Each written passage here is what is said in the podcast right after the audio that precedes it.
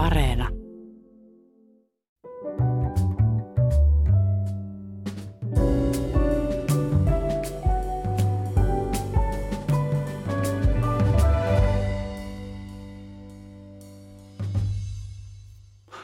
Hyvät kuulijat, jos Suomesta ulkomailla jotain tiedetään, niin sen, että täällä on paljon metsää. Ja tottahan se on. Saamme elää yhdessä maailman metsäisimmistä maista. Vihreä kulta on edelleen Suomen merkittävin uusiutuva luonnonvara ja tärkeä osa kansallisvarallisuutta. Mutta kuka nykyään omistaa Suomen metsät? Mitä niille tehdään? Mikä niiden arvo on? Kuinka metsiä hoidetaan ja riittääkö puutta tulevaisuudessakin? Siitä keskustellaan tänään täällä ja vieraanani studiossa ovat maa- ja metsätaloustuottajain keskusliiton metsävaltuuskunnan puheenjohtaja Mikko Tiirola ja Helsingin yliopiston metsätieteiden osaston vanhempi tutkija professori Heimo Karppinen. Tervetuloa ja kiitos kun tulitte pitkinä titteleihin. Mistä aloitetaan? Mikko, sinä olet MTKn metsävaltuuskunnan puheenjohtaja. Mitä semmoinen metsävaltuuskunta tekee?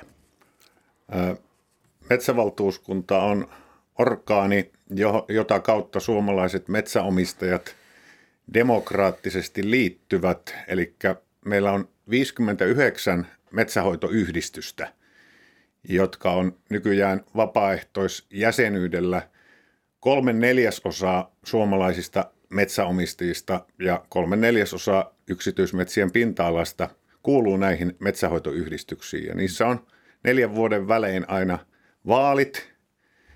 Viime syksynä viimeksi, jossa valitaan metsähoitoyhdistyksiin valtuustot.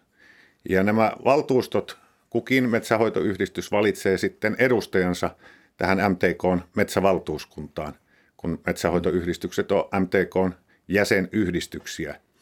Ja sitten me linjataan sillä porukalla ää, metsäpoliittisia tavoitteita, eli metsähoitoyhdistykset valvovat metsäomistajien etuja paikallisesti erilaisissa asioissa, muun muassa puukaupassa.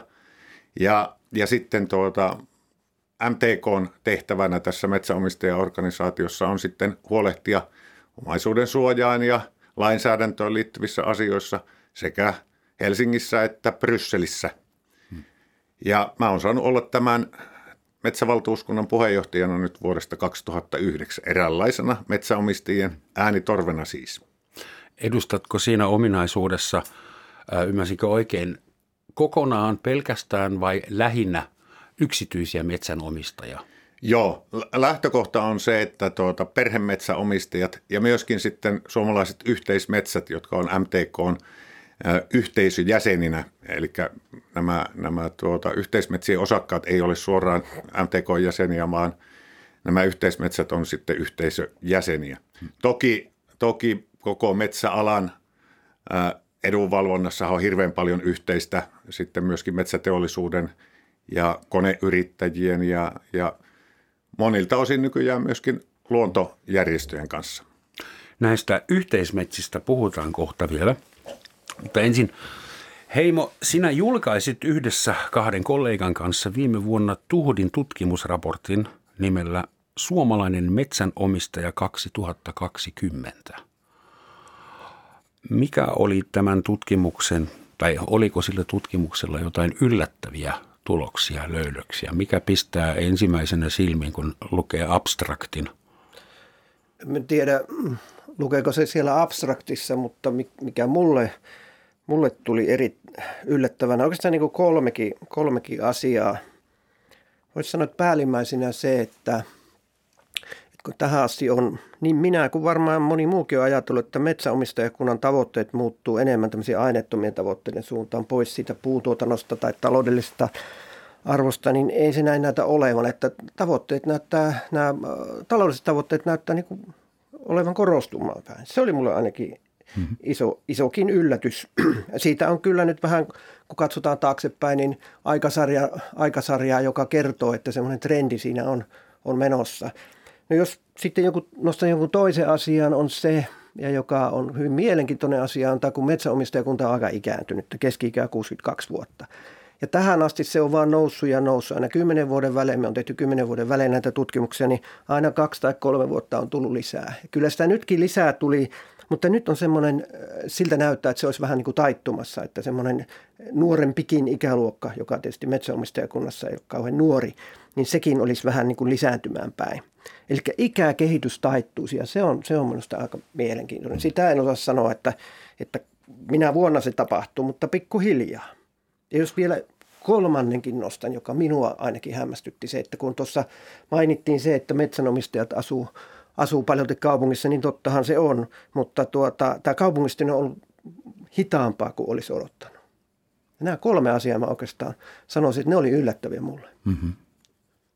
Ja ehkä minä, minä vielä neljänneksi nostasin sen, että metsäomistajien koulutustaso on noussut aika Totta. hurjasti nyt viimeisen kymmenen vuoden aikana – että kun aikaisemmin, aikaisemmin tuota, suurella osalla metsäomistista oli vain peruskoulutus, mutta nyt vähintään opistotason koulutus on jo, eikö se ollut yli puolella?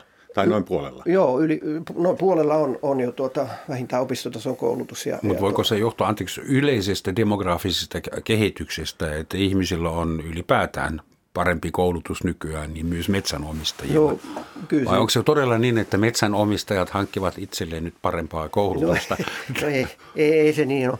Tota, kyllähän se johtuu tietysti näistä metsäomistajakunta, niin kuin, niin kuin tuossa sanottiin, niin metsäomistaja yli 600 000, niin tottahan se heijastuu se, mitä, mitä yhteiskunnassa yleensä on, niin metsäomistajakuntaa, mutta, mutta se kertoo myös sitten niin kuin tästä ammatti, ammattijakauman muutoksesta, että kun nyt sanotaan no, uskaltaisiko muistella ihan 70-luvulle asti, niin 70-luvun alussa 10 prosenttia metsänomistajista oli muita kuin maanviljelijöitä.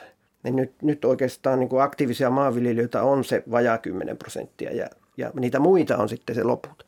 Eli tämä tietysti kertoo siitä, että on mukana paljon palkansaajia, joiden osuus on noussut ja se tietysti nostaa koulutustasoa. Nämä tekijät hän on toisinsa, toisinsa kytköksissä. Maalikolta tuntuu, tai siis maalikkona minusta tuntuu siltä, että jos 5,5 miljoonan asukkaan maassa on 600 000 metsänomistajaa, se on hirmu paljon.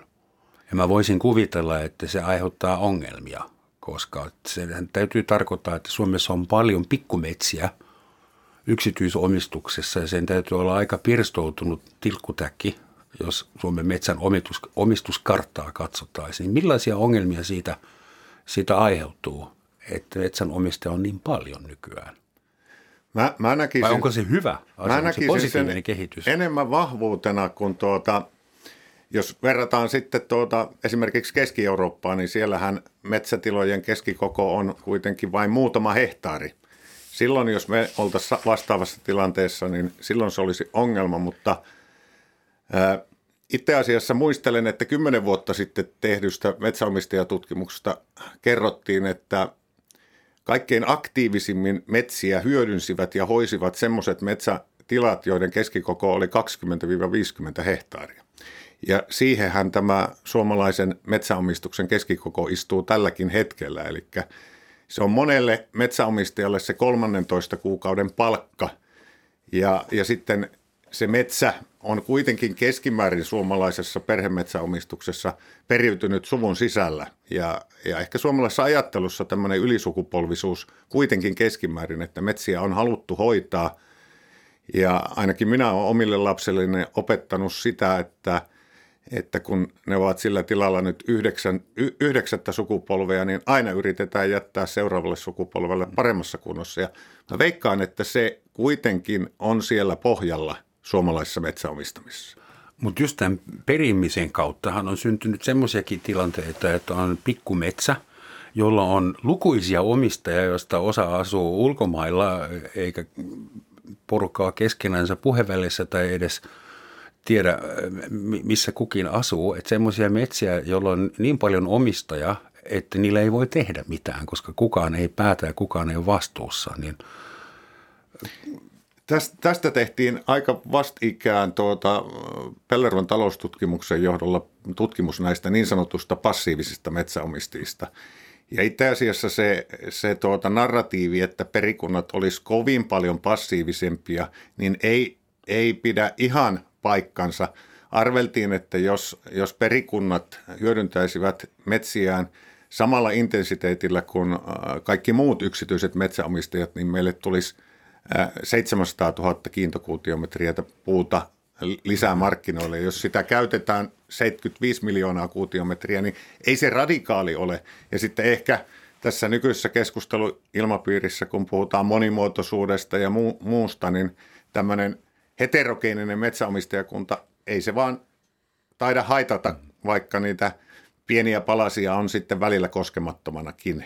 Donald Trump oli siis oikeassa suomalaiset, kyllä haravoivat metsänsä hyvin, myös, myös perikunnat. Um,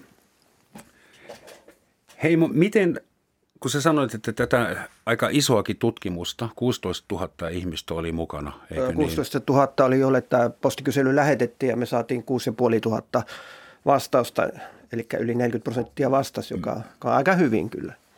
Mutta tuhansissa liikutaan tuhansissa kuitenkin. Liikutaan, joo. Ja tämä tehdään kymmenen vuoden välein. Miten suomalainen metsäomistus on muuttunut ja muuttumassa tässä vuosikymmenten varrella? No tuo yksi asia on, on minkä mä jo mainitsin, tuo, että maanviljelijäväestö on, on vähemmistö ja on aika pieni vähemmistö.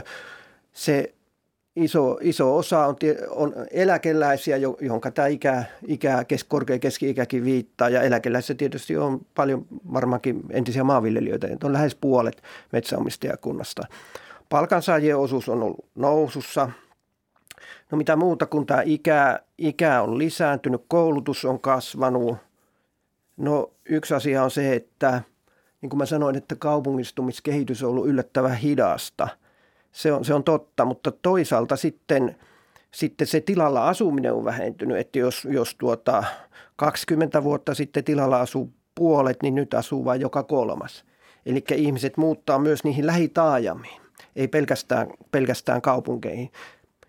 Tällaisia muutoksia on tapahtunut ja, ja, ja sitten tämä tavoitemuutos, minkä mä nyt nostin esiin, että kun mä, niin minä kuin joku muukin on saattoi ajatella, että tämmöinen moniarvoisuus meillä on semmoinen ryhmä kuin monitavoitteiset, joilla me ajatellaan, että on useita tavoitteita, on, on taloudellisia lyhyen ja pitemmän aikavälin ja sitten näitä muita aineettomia virkistystavoitteita, luonnonsuojelutavoitteita, että sellainen ryhmä kasvaisi ja sitten toisaalta sellainen ryhmä, joka painottaa ennen kaikkea näitä muita tavoitteita, että se kasvaisi, mutta eihän se sille näyttänyt käyvänkään, vaan ne niin kuin kehityskulku menee ihan niin kuin lievästi alaspäin ja just tämä taloudellinen turva nousee, niin tämä on nyt siis semmoinen piirre, joka on itse asiassa ollut siellä vähän niin kuin piilevänä, minulle piilevänä, ehkä joku sen on tiennyt, niin, niin tuota, aika kauan.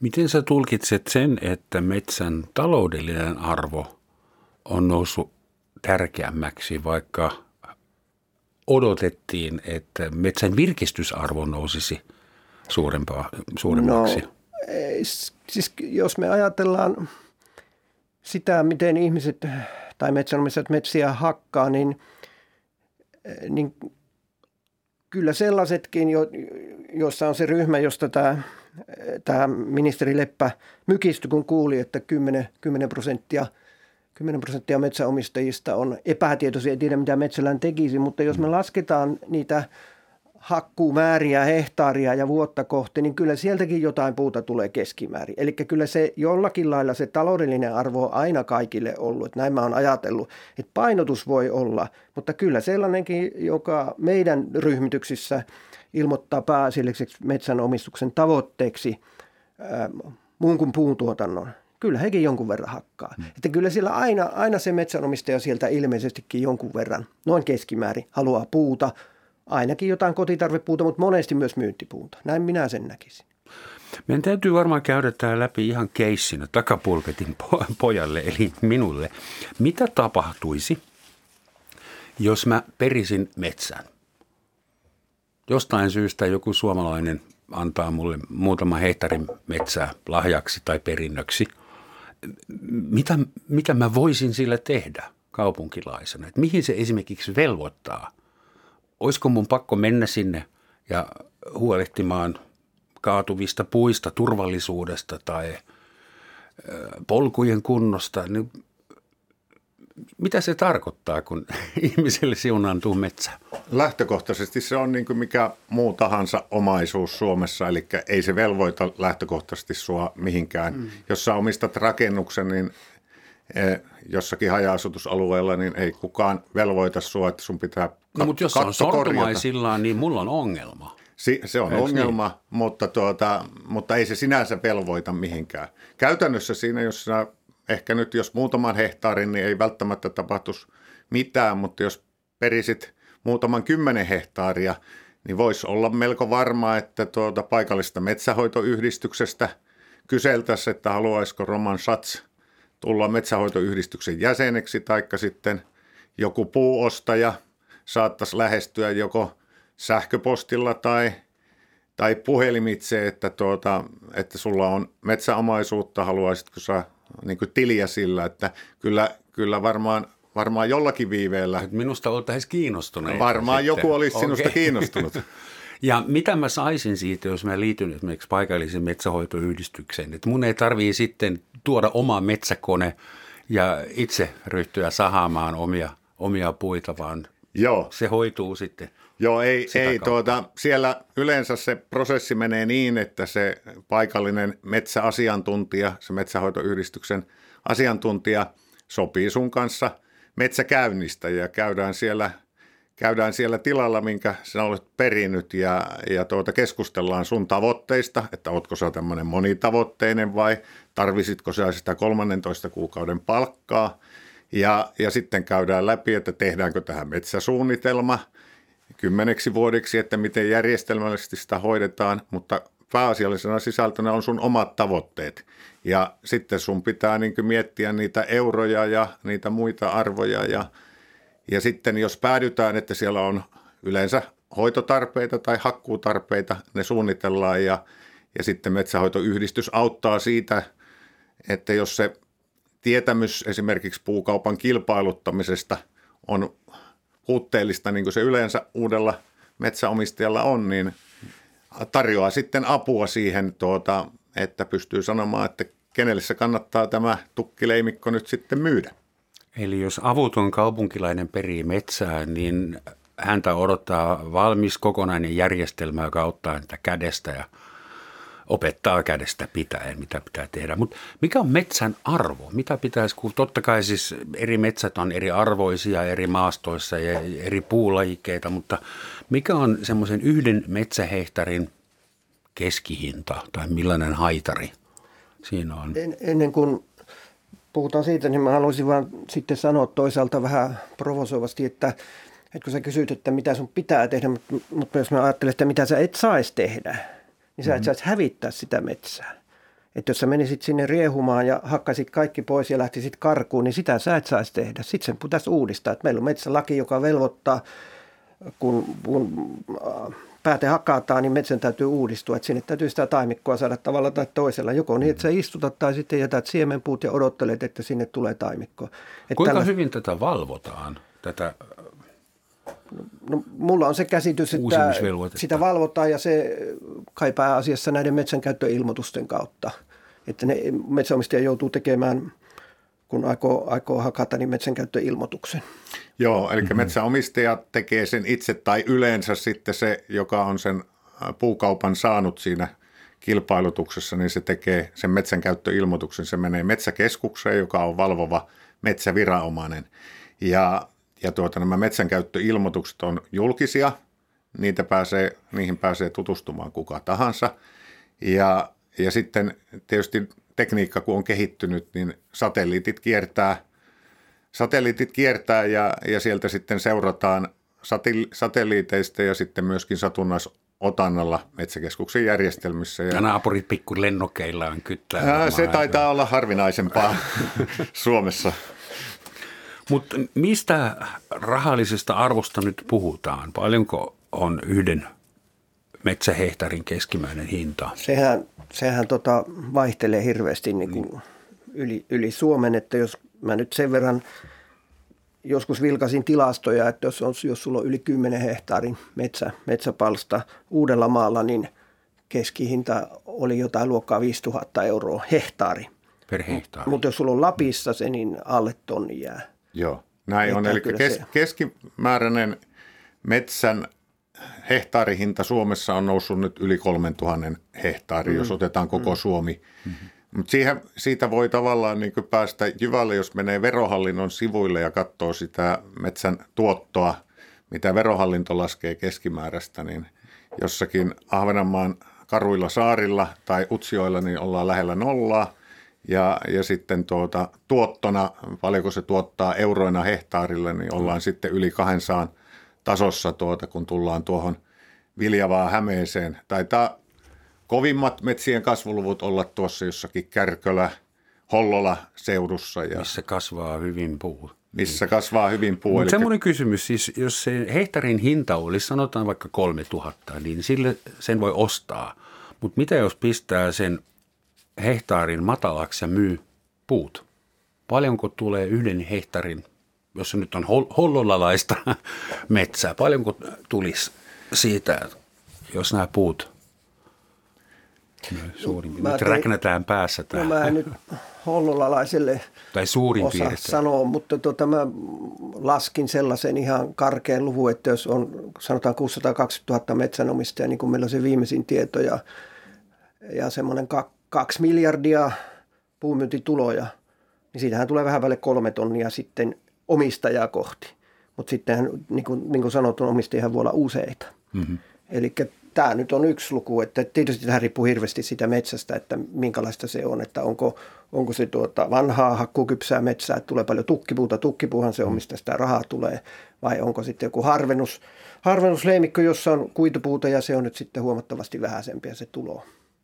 Joo, eli se voi tämmöisellä hyvällä päätehakkuuleimikolla Etelä- ja Keski-Suomessa olla jopa yli 20 000 euroa, mitä semmoisesta tukkipuustosta saa hehtaarilta – mutta sehän tekee esimerkiksi tuon keskiarvoluvun semmoiseksi, että et, et, eihän sun kannata ostaa tai myydä metsää, metsäpohjaa niin kuin keskimääräisellä hinnalla. Että, se on, että onko se juuri avohakattu alue, johon on taimet istutettu, tai semmoinen metsä, jossa on 400 kiintokuutiometriä puuta, niin se hintahaitari on sieltä, kyllä, kyllä. sieltä muutamasta sadasta, eli metsämaan arvohan ei ole kuin muutamia sata, satoja euroja hehtaarille silloin, kun siellä ei ole taimia. Eli se arvo on käytännössä siinä puustossa. Joo, tämä mun piti ymmärtää. Juuri se näin. arvo on se, mikä on maan yläpuolella, Juuri eikä näin. se maa, tai se anteeksi tietysti juuret myös maan sisällä. Tuota, viime aikoina on ollut semmoinen trendi, että erilaiset rahastot ja yhtiöt on ostanut metsää Suomesta – Osaatko sä heittää Heimo mitään lukuja, että kuinka, millainen trendi se on ollut, että isotkin firmat ja Joo, mä sitä joskus selvitinkin, mutta en hirveästi saanut selvää, että mulla ei ole mitään lukuja. Onko sulla Mikko tiedossa jotain Joo, mä, mä oon tuota asia, asiaa niin kuin harrastanut tuota ja selvitellyt, taisi viime keväänä olla tuota jossakin lehdessä siitä artikkeli ja maaseudun tulevaisuudessa taisi olla artikkeli, että näiden rahastomuotoisten metsänomistusyksiköiden osuus on noussut jo suuremmaksi kuin mitä suomalaiset kunnat omistavat metsiä. Eli se olisi yli 400 000 hehtaaria. Ja, ja tuota, sehän ei ole vielä kovin paljon, mutta, mutta se, että se kaikki on tapahtunut nyt viimeisen vuosikymmenen aikana, koska aikaisemmin tämmöistä rahastomuotoista metsäomistamista ei ollut ja, ja oikeastaan alueellinen jakautumisero on siinä kaikkein mielenkiintoisin, että viime vuoden tilastoista esimerkiksi Kainuussa yhtiöt ja rahastoyhtiöt osti jo 83 prosenttia vapailla markkinoilla olevista metsätiloista ja Pohjois-Karjalassakin lähes 80 prosenttia. Länsi-Suomessa se on pienempi se osuus. Mistä tämä trendi sun mielestä johtuu? Mikä saa yhtiöt kiinnostumaan metsästä? Ää, rahastot on varmaan, siinä on varmaan useita juurisyitä. Ensinnäkin se, että, että korkomarkkina on ollut monta vuotta alhainen, eli sä et saa rahalle tuottoa, jos sä sijoitat korkosijoituksiin. Mm-hmm. Toinen on sitten se, että osakkeet on maailmanlaajuisesti niin kuin kaikkein aikojen korkeimmalla tasolla ja, ja sijoittajat hakee tavallaan turvasatamia vaihtoehdoksi, että jos, jos tämä maailmantalous rysähtääkin ja tämä osakekupla puhkeaa, niin tämmöinen kiinteä omaisuus voi olla turvasatamana. Sitten voi olla yksi tekijä se, että Suomeen on suunnitteilla tai suunniteltu uusia investointeja metsäsektorille. Sitten voi olla selityksenä ilmastonmuutos, jossa uusiutuvat luonnonvarat, niin kuin puu, hyvin hoidetut metsät, voi olla sitten tuottavia.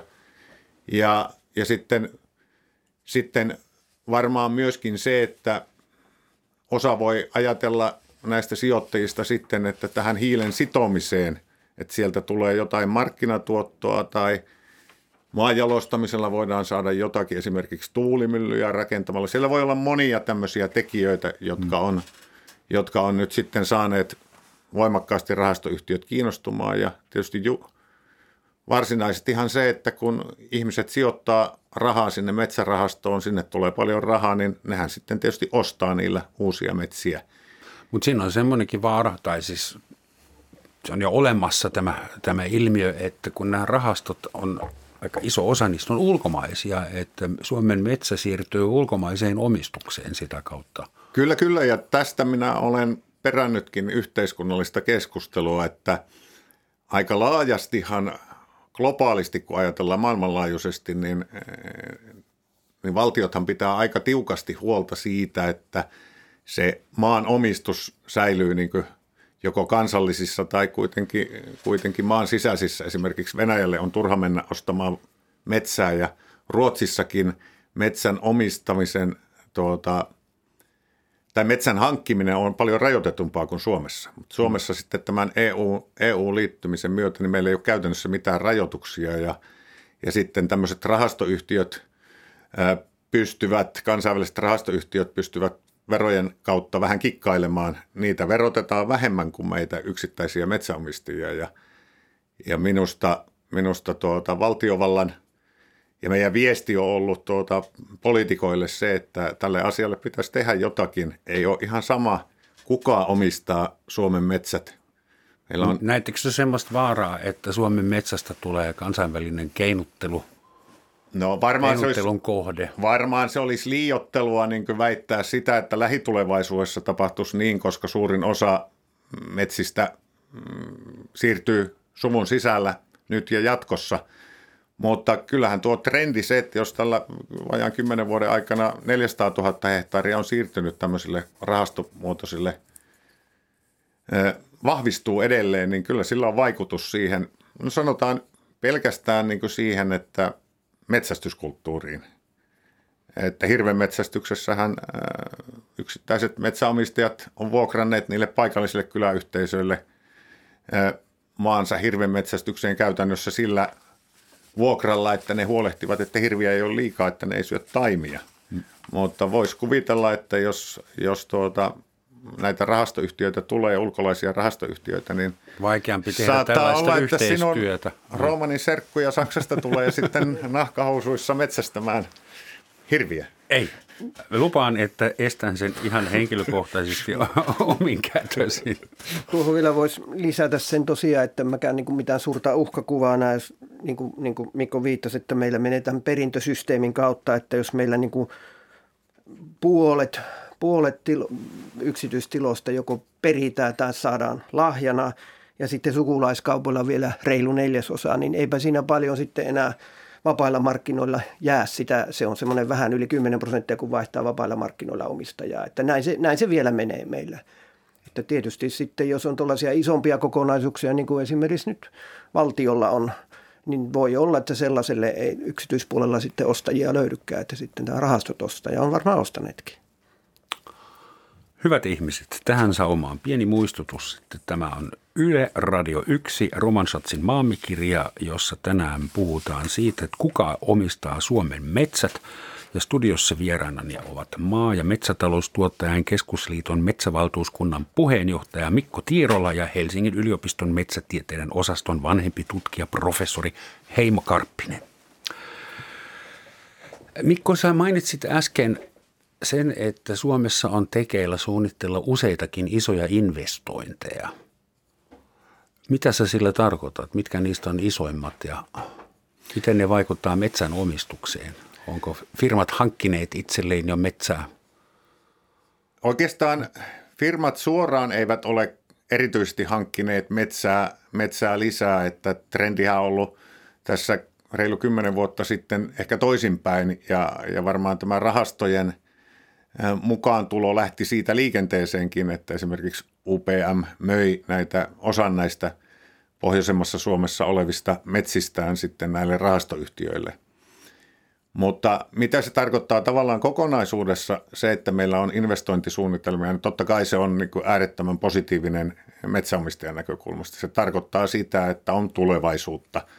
Ja, ja tietysti me nähdään siellä, että siellä on myöskin uusia tuotteita, eli niillä, joilla korvataan sitten näitä ilmastonmuutosta aiheutuvia, aiheuttavia päästöjä, kartonkipakkauksia ja, ja tuota, jopa kankaita – ja siellä on potentiaalia.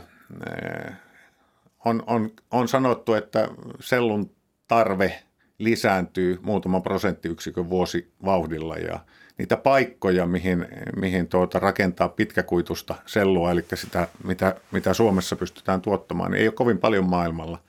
Mutta kolikon toinen puoli on sitten se, että samaaikaisesti paperin tuotanto ja paperin kysyntä vähenee hyvin radikaalisti ja viimeisimpänähän nyt tuossa syksyllä kokonainen Kaipolan tehdas lakkautettiin Jämsässä. Eli me eletään myöskin rakennemuutosta, että vaikka niitä uusia investointia on suunnitteilla, niin olisi tärkeää, että niitä toden totta tulisi, että se paikkaisi sitä, sitä muutosta, mitä esimerkiksi Mut paperin tuotannossa... Riittääkö Suomessa puuta? Sitten. Kyllä sitä riittää, kun minä olen tämmöinen 50 ukko, niin silloin kun minä synnyin, niin meillä oli niin puuvarat Suomen metsissä lähes puolet siitä vähemmän, mitä tällä hetkellä on. Eli Eli meidän metsien kasvu on lähes tuplaantunut 50 vuodessa. Tulee niin no joo, mutta metsän tilaa. käyttö on myös tehostunut. Metsän käyttö on myöskin teho, tehostunut, mutta, mutta ei siinä samassa suhteessa. Eli me käytetään kuitenkin metsien kasvusta semmoinen 70 prosenttia vuositasolla ja koko ajan tulee ylijäämää lisää. Eli, eli meidän metsätalous on poikkeuksellisen kestävää ja, ja myöskin ilmastomielessä niin kuin, ää, maailman mittakaavassa aivan nyt parasta A-luokkaa. Ja varmaan siinä suhteessa myöskin investorit ovat kiinnostuneita nimenomaan tämmöistä alueesta, jossa sitä puuta voidaan tuottaa kestävästi.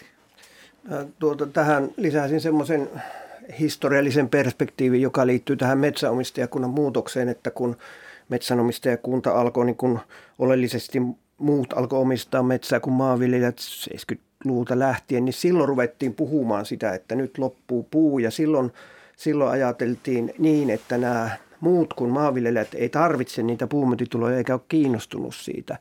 No toisin siinä on käynyt. Sitä uhkakuvaa, sitä pidettiin kyllä yllä aika kauan. Me yritettiin kovasti sitten tutkia ja jotakin saatiin selvillekin. Ja tilastotkinhan kertoi sitten, että eihän ne hakkuut, hakkuut mitenkään erityisesti vähentynyt. Päinvastoin viime vuosina on tehty ennätyshakkuut onko nyt hakkuukertymä yksismessä, onko se nyt 10 miljoonaa enemmän kuin 10 vuotta sitten vai 20 vuotta sitten, muista, mutta kuitenkin ihan selvästi enemmän. Eli, eli siinä mielessä niin kun mä en sitä ainakaan tämän metsänomistajakunnan muutoksesta ole hirveän huolissani ollut, että mitä sitten tapahtuu. Toinen asia sitten on ylipäätänsä, jos nämä ihan kaikki teollisuuden investoinnit toteutus, niin kyllähän silloin tietysti voi ajatella, että no laskennalliset hakkuut, niin tule, tekee tiukalle sinne ylärajalle, mutta en mä kyllä ihan usko tällä hetkellä, että ne kaikki toteutuu. Et, et, että siinä mielessä, että teollisuuskin osaa sitten itse laskea sen kyllä, että mikä kannattaa ja mikä ei, että puu riittää. Juuri näin, eli jos tehdään investointi 3-40 vuoden päähän, niin kyllä siis se, joka tekee investoinnin ja sijoittaa siihen rahaa, niin tekee tavallaan tämän analyysin, että onko sitä puuta niin kuin olemassa ja toinen, niin kuin, mitä mä oon niin kuin pohtinut tuosta, kun puhuttiin, että kaupunkilaiset eivät sitten hoitaisi ja hakkaisi metsiään, niin eh, se on sikäli abstrakti väite se, että kaupunkilaiset keskimäärin käyttävät enemmän rahaa kuin maalaiset. Eli kaupungissa eläminen, kaupunkilainen elämäntapa kuluttaa enemmän rahaa, niin sille rahalle on myöskin kaupungissa käyttöä sille niin sanotulle 13 kuukauden palkalle. Tuosta puun riittävyydestä, mutta tässä pari lukua, että viime vuonna hakkuiden määrä oli epävirallisen arvion mukaan noin 77 miljoonaa kuutiometriä. Ja luonnonvarakeskus Luken laskelman mukaan Suomen puutuotannollisesti kestävä hakkuumäärä 10-vuotiskaudella 2015-2024 olisi 84 miljoonaa kuutiometriä vuodessa. Eli tämä on vähän enemmän kuin 70 prosenttia, mutta kuitenkin. 70 prosenttia siitä kasvu, kasvusta, Juu. eli 110 miljoonaa, 108 miljoonaa. Mutta nyt esimerkiksi näistä investoinnista vielä puheen ollen, että Metsä Group suunnittelee Kemiin ja Raaheen laitoksia. Ja jos ne toteutuu sillä tavalla, kun on suunniteltu, niin pelkästään niiden puutarve olisi 6 miljoonaa neliömetriä ää, ante, kuutio, kuutiometriä vuodessa. Ja sitten se raja ylittyisi jo se luken asettama maksimiraja. Eli siis kuitenkin aika, aika kapasiteetin ylärajalla liikutaan. No joo, tuo, tuohon voisi sanoa opponointina sen, että esimerkiksi se Kaipolan tehtaan puun käytön pieneneminen oli lähes miljoona kuutiometriä. Ja sitten toinen se, että samainen luonnonvarakeskus ennustaa, että, että seuraavalla kymmenvuotiskaudella 2024-2030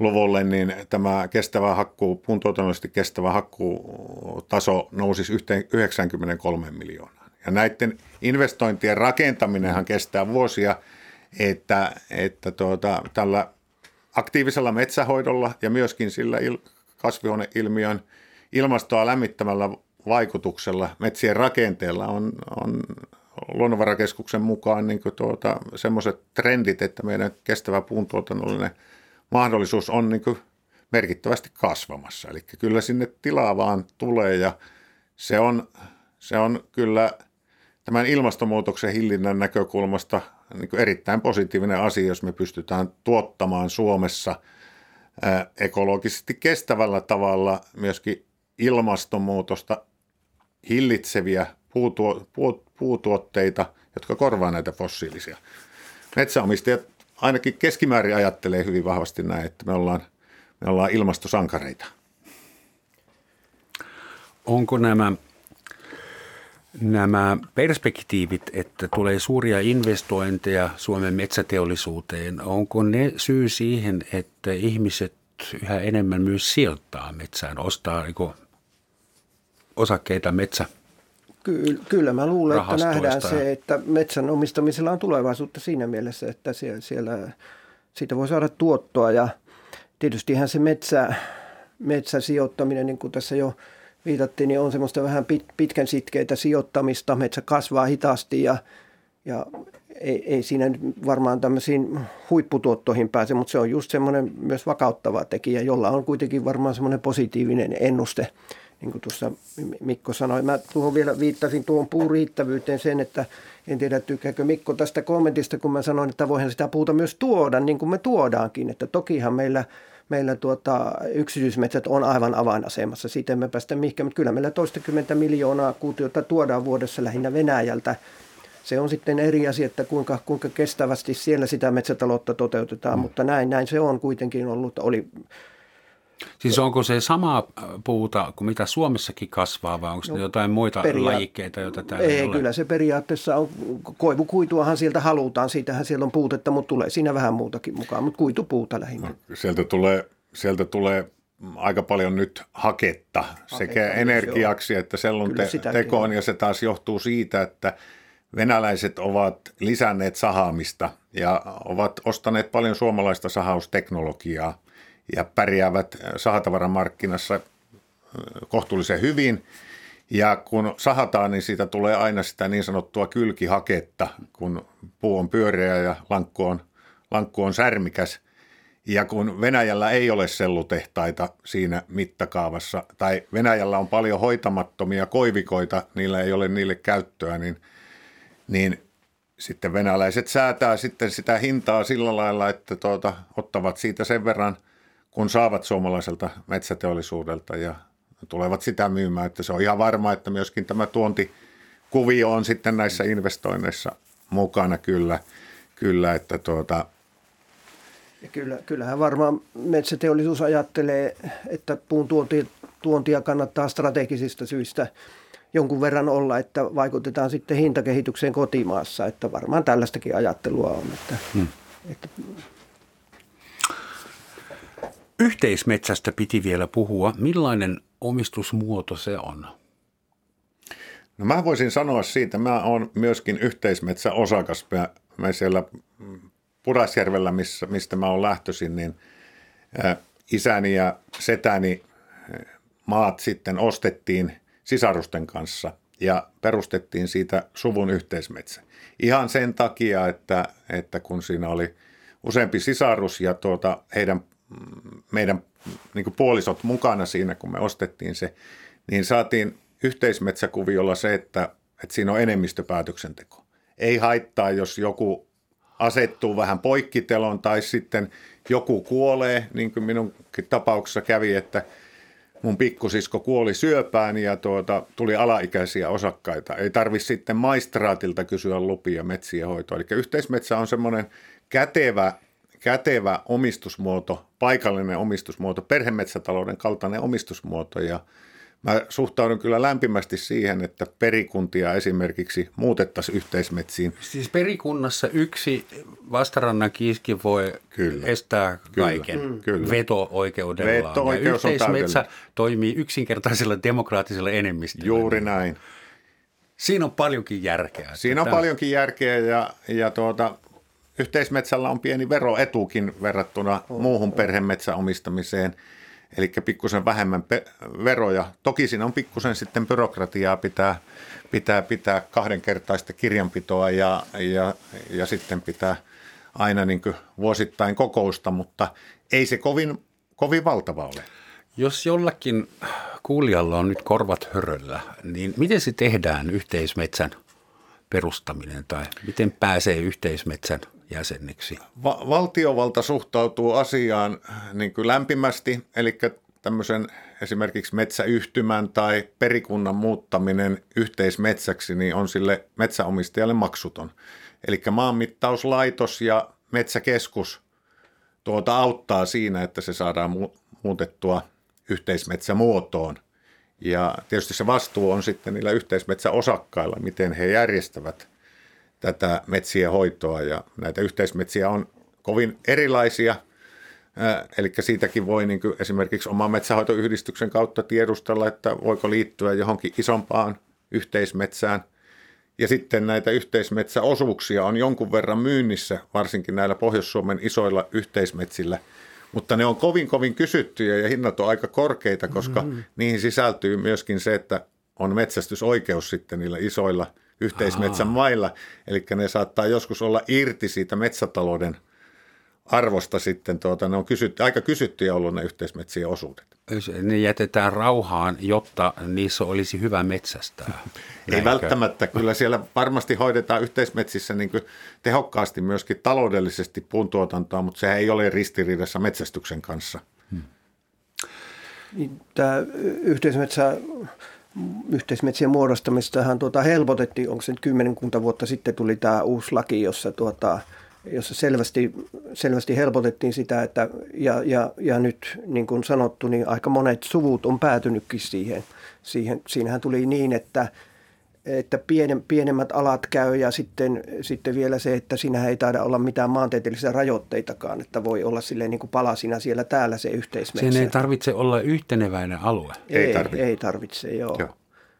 Kyllä, no hassu, hassu käsitys yhteismetsässä, jos se on niin kuin vähän no, siellä mut, täällä kartalla. Mut se, on, se met, metsä, on, metsä on muutenkin tällainen – helposti pirstaleinen ihan yksittäiselläkin omistajalla, varsinkin jos on nyt hankkinut lisää metsiä, niin jos nyt ajatellaan, että joku omistaa tuhansia hehtaareja metsää, niin eihän ne mitenkään yhdessä palassa ole, niitähän voi olla pitkin maata, maata kyllä, että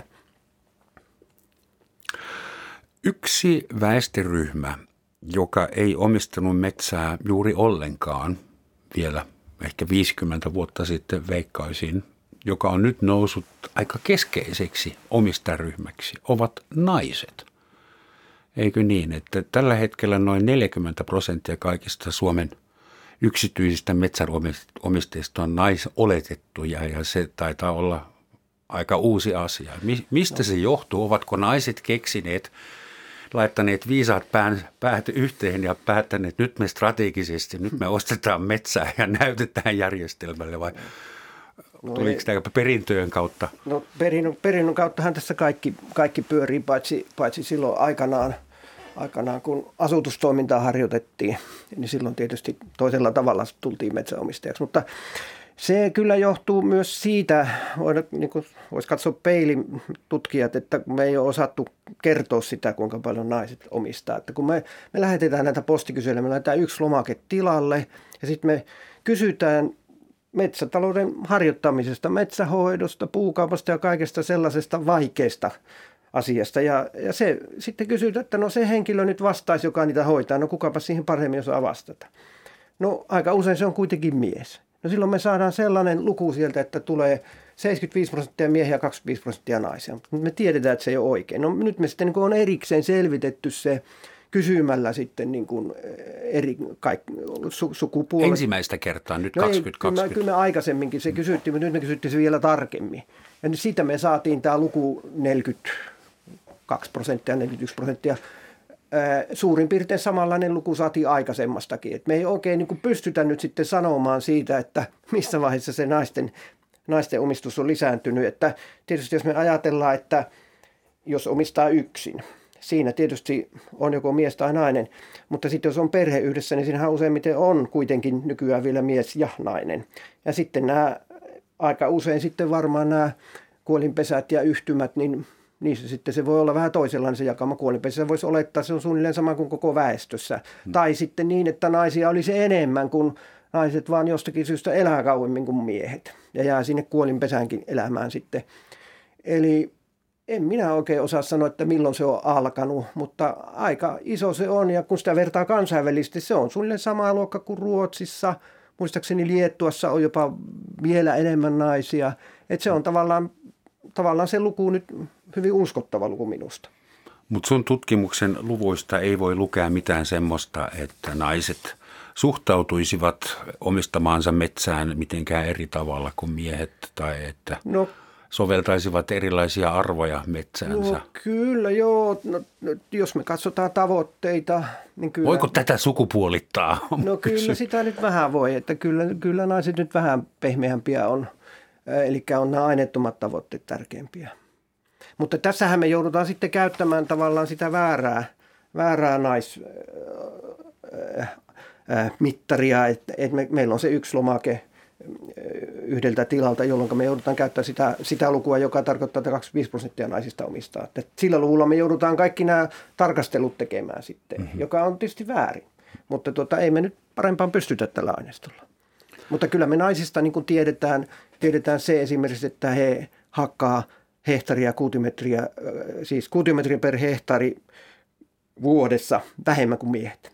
Se on laskettu aikaisemmista aineistosta. Siinä on kyllä ihan selvä ero. Siinä on selvä ero. Se on, se on yksi, yksi kuutio Kirveillä aika mitattava. Joo, se yksi kuutio on itse asiassa aika paljon, jos keskiarvo siinä, siinä tarkastelussa oli jotain luokkaa 2,5-3. Niin se on aika iso ero. Tämä pistää miettimään. Ja jos olet metsäpalsta, niin sopii toivoa, että sinut omistaa nainen. Pääset pikkasen, pikkasen vähemmällä.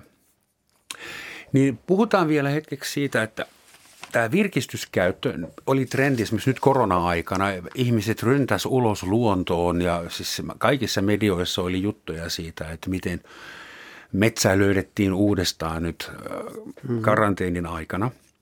Mutta silti se trendi että kun ihminen sijoittaa metsään, hän sijoittaa siihen niin kuin puun kuutiometri arvoon, eikä siihen virkistysarvoon ja, ja, ja terveellisen metsään sinänsä, niin olisiko ajateltavissa, että Suomessa syntyy semmoisiakin metsärahastoja, jotka nimenomaan edistää näitä pehmeitä arvoja, jossa ei myydä puuta, vaan käydään lenkillä? Siis lähtökohtaisestihan nämä niin sanotut metsien muut arvot on näkynyt pitkään metsätilamarkkinoissa. Isojen kaupunkien lähistöllä metsätilojen keskihinta on ollut kovempi kuin tuolla syrjäisemmillä alueilla. Ja siihen on näistä virkistysarvoista vaikuttanut kaikista eniten niin metsästys. Suomalaiset, Suomessa on 300 000 metsästäjää ja, Ja jotta pääset metsästysseuraan jäseneksi, niin on monesti ehto siellä paikallisesti, että sulla pitää olla maata. Ja sitten tämmöinen 10-20 hehtaarin metsätila, kun tulee kaupan, niin tämmöinen metsästysviettinen suomalainen saattaa olla valmis maksamaan siitä metsätilasta enemmän kuin tuota, mikä se puuntuotannollinen juttu on. Ja sitten tuohon kysymykseen, että voiko syntyä tämmöisiä rahastoja, jo, joilla niin tulee jotain muita arvoja kuin taloudellisia, niin varmasti voi. Eli sitä, mitä mä oon niin yhteiskunnalliseen keskusteluun niin halunnut nostaa näiden rahastojen roolissa, niin yksi trendi voi olla se, että, että rahastoyhtiö voi ilmoittaa esitteissä, että heidän sijoitushorisontti on 5-7 vuotta. Eli tarkoittaa sitä, että sieltä otetaan tuotto viidessä vuodessa, seitsemässä vuodessa reippailla hakkuulla ja sitten myydään seuraavaksi jollekin toiselle rahastolle. Meillä on nyt parin vuoden sisällä myyty Saksaan ja Ranskaan kokonaisia rahastoyhtiöitä. Mikä estää sen, että jos tulee näitä hiili, hiilimarkkinoita, niin ei kukaan tule ostamaan Suomesta yksittäisiä tiloja. Mutta jos on myynnissä 20 000 hehtaaria, niin voihan joku ostaa niin sitä niin päästökompensaatioksi. Ja se voi olla sitten jonkun sahan puutavarahankinnan kannalta voi olla aika mikreeni, jos esimerkiksi Kainuusta menee kerralla niin iso alue puuntuotannon ulkopuolella. Heimo ja Mikko, mun on pakko tässä vaiheessa kiittää teitä vierailusta ja toivottaa kaikkia hyvää. Lopuksi perinteisesti vielä sitaatti, joka on tänään vanha kiinalainen sananlasku. Vaikka asuisit lähellä metsää, älä silti haaskaa polttopuita. Kiitoksia. Kiitos. Metsissä nähdään ja hei.